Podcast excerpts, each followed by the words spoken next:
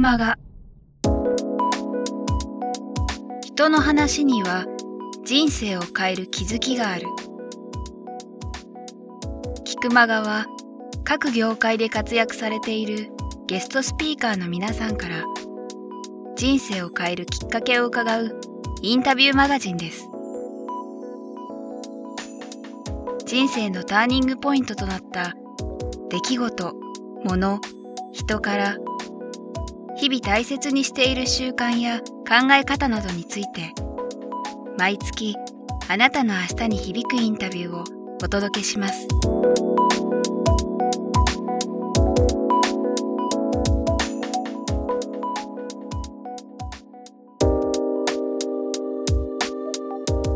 これぜひ聞きたいんですけど、はいまあ、僕なんかも新聞社行ってあと制作会社とかも見てきて、いろんな人を見てきて今もいろんなクリエイティブな人仕事を一緒にしてますけど、一口にすると怒られそうですけど、やっぱりクリエイターの人と経営者って基本的には結構別で両立してる人ってすごい少ないように僕は思うんですけど、そうですね。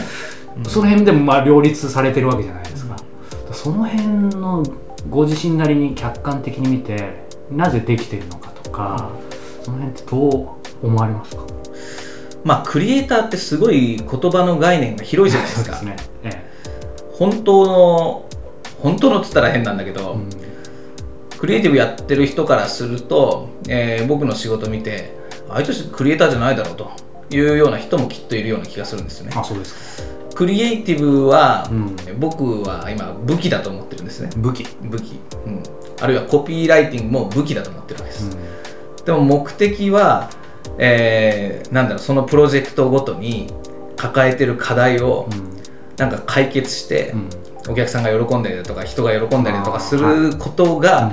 楽しい、うんはい、でそれが目的うん。なわけですよ。でそこに、えークリエイティブという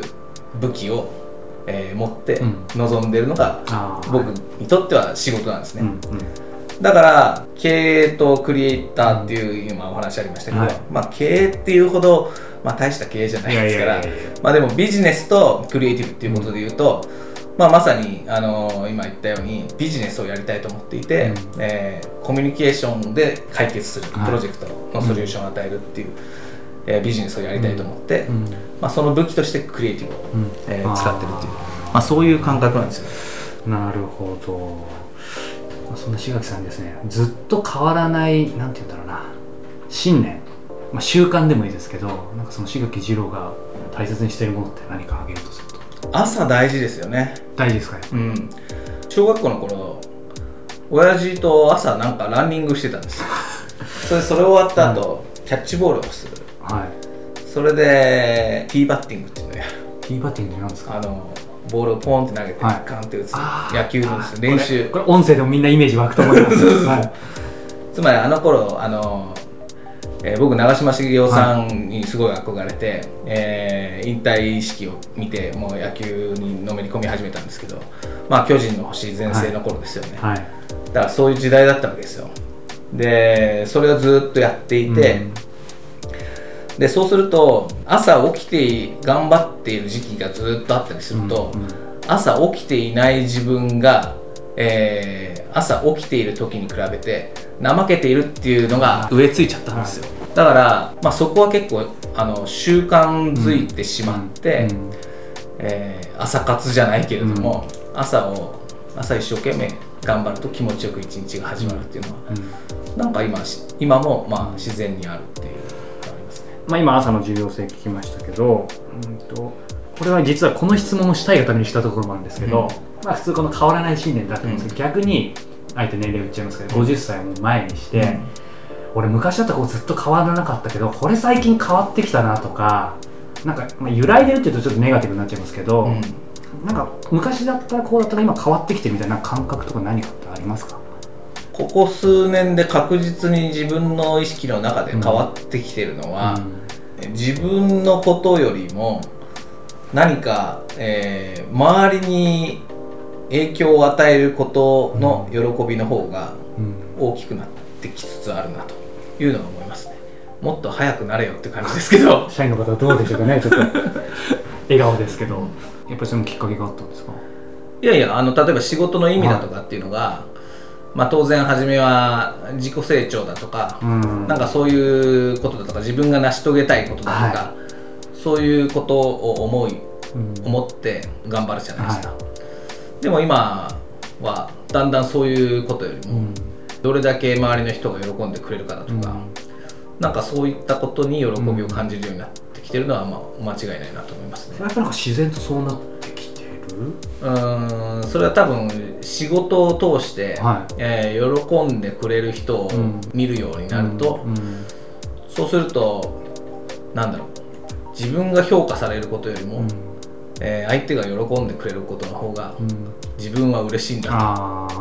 というところに、うん。まあ、そこはもう間違いなく気づいてそのために動いてるっていう感覚がありますよね。うんやっぱり石垣さんその経営者なのでこれも伺いたいんですけどなんか直感でも大事にしてる部分とかってあるんですか？いやもちろんありますよ。なんか嫌だなとか気が乗らないなっていうことっていうのは、やっぱりなかなかうまくいかないですよ、はい。でその理由を考えてみると、うん。気が乗らない理由があったりだとかすることあるじゃないですか、であとまあ直感的にやりたいなと思うことをはいやるっていうことも結構大切にはしてますね、なんかそれで今まで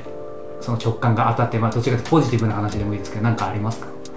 いや例えば、あのーそれこそ今お世話になってる、はい。伝説の新人なんかもあまあ直感的にこれやりたいなと思ったわけですよ。でなんか20代の人たちですごく突き抜けるような人たちがどんどん出てくると、うん。これ非常に面白いことになるんじゃないかなというふうに思って、でなおかついろんな会社の、えー突き抜けてる人たちが、はい。えー横でつながり合ってうん。いったら、これ結構面白いことになるんじゃないかなっていう、うんうん。ただ単純なそこのあの直感だけですけれども。あでそこから後からいろいろあの、どうしたらいいんだってことを組み立てたっていうことでいうと、まあ一番初めは直感的なところから動いてるところだと思うんですけど。やっぱりそうなんですね,、あのねこの番組聞いてる方にねあの伝説の新人ってキーワードをご存知ない方もいらっしゃると思うので改めて伝説の新人プロジェクトっていうのはどういうものなんですか？まあ、20代で、えー自分自身の体験もそうだったんですけどやっぱり20代の時にどんな習慣を社会人として身につけるかはいっていうことで、その後の人生って結構変わってくるじゃないですか、うん。それビジネスにおいてもそうだし、普通の私生活においてもそうだと思うんですけど、社会人としてやっぱり理想的なあの習慣を身につけると、うん。やっぱりその後いい人生を送れる可能性はどんどん高まるでしょうし、で実際にあの僕もそれこそいろんな方にインタビューすることいっぱいあるんですけど仕事でそれぞれの領域で突き抜けてる人たちってやっぱり20代の頃に、えー相当いい癖づけ習慣づけがされてたりだとか、はでいい働き方をしてたりだとかするわけですよ。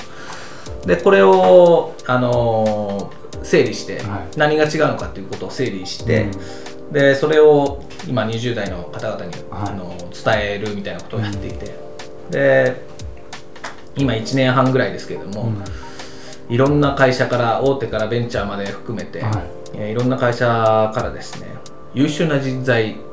と、えー前提を置いて、うん。えー手を挙げて来てくださいということでえー30人ぐらい集まって、いろんな会社からあのトップの人たちばっかり集まって、はい。でその人たちを前に、うん。えー世の中に優秀なビジネスマンっていうのはすごくいっぱいいるんだけれども、は業界とか会社とかで伝説的に語られる人っていうのはうん本当にわずかしかいなくて、でそういう人たちが、えー何をやってきてるのかってことを学ぼうよっていうようなことを、やってるんですけど。ちなみにねあのせっかくなんで皆さん気になってると思うんですけどその共通点というかね突き抜けた方のっていっぱいあると思うんですけど、なんかあのせっかくなんで一つもし挙げていただくとどんなことがありますか？その一番肝となってるのは、はい。えーずっと言ってるのは 101%101% 101% 101%の法則っていうふうに言ってでそれを達成するためにどうしたらいいかっていうことをみんなあの学んでるわけですけど、101%っていうのはどういうことかっていうと例えばよくそこで話するのはちょっと弁当買ってきてくれるってお客さん来るからはい。って言った時にある人はお客さんの好みを聞いて、うん。弁当をちゃんと買ってきて、はい。なおかつお茶も買ってきて、うん。えー会議の前にそれぞれのテーブルの上にお茶と弁当をきれいに用意する、である人は弁当買ってきてお茶も買ってくるけれどもまあそこまで。である人は弁当は買ってくるんだけど、えー飲み物は気が回らないと。うん。でも弁当買ってこいっていう一言に対して、えーやっぱり気が利く人と普通の満足度の人と、うん。それからちょっと足りない人といるわけじゃないですか、はい。でもそれってお金を用意して弁当を買ってきて帰ってくるっ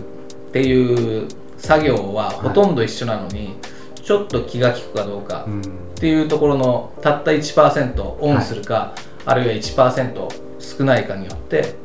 全然相手からの印象が変わるわけじゃないですか、はい。でもそれはやっぱり100%っていうこれは何に何に対して100%かっていうと相手の期待値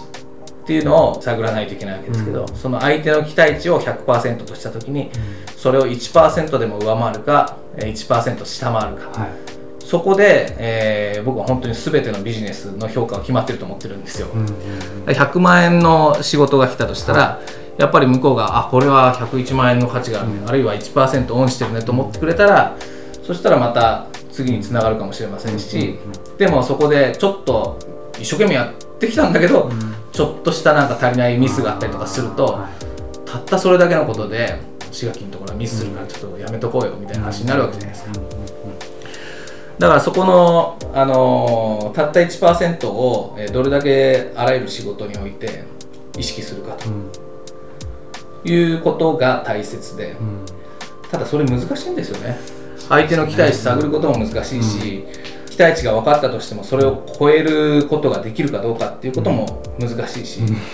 だからそれを超えるためにはどうしたらいいかっていうこともまた例えば当事者意識の持ち方だとか、うん。えー時間の使い方だとか、そうですよね。えーそういうのいろいろあの物事の解釈の仕方だとか、そういうのをちょっと整理して、それでお話ししたりとかしてるんですけど。相当のねそのレベルに達しないとコントロールできないですよね101%狙って101%ってなかなか最初はできないだろうし逆に言うと,、えー、と変な質問ですけど150%とかを狙っちゃいけない。いやいやあの いけないわけじゃないんですけど、はい。大切なのは101%を継続することなわけですよ。つまりある時は150%だけどある時は80%だと。あある時要するにある時は20%足りないと。いう形だと、うん。やっぱりその人は、えー信頼を得ることはできないんですよ。そうですね、うん。たまにねホームラン打ったとしても普段空振りばっかりじゃん。そうそうそうそう。だからそうじゃなくて確実に、うん。えーなんかあの人に頼むとなんか面白いことしてくれるよ、あのあるいはよく働くよ。はい。っていう単純なことなんですけど、うん。その単純なことが難しいんですけど、うん。僕もそれとそれを今も戦ってるんですけど、はい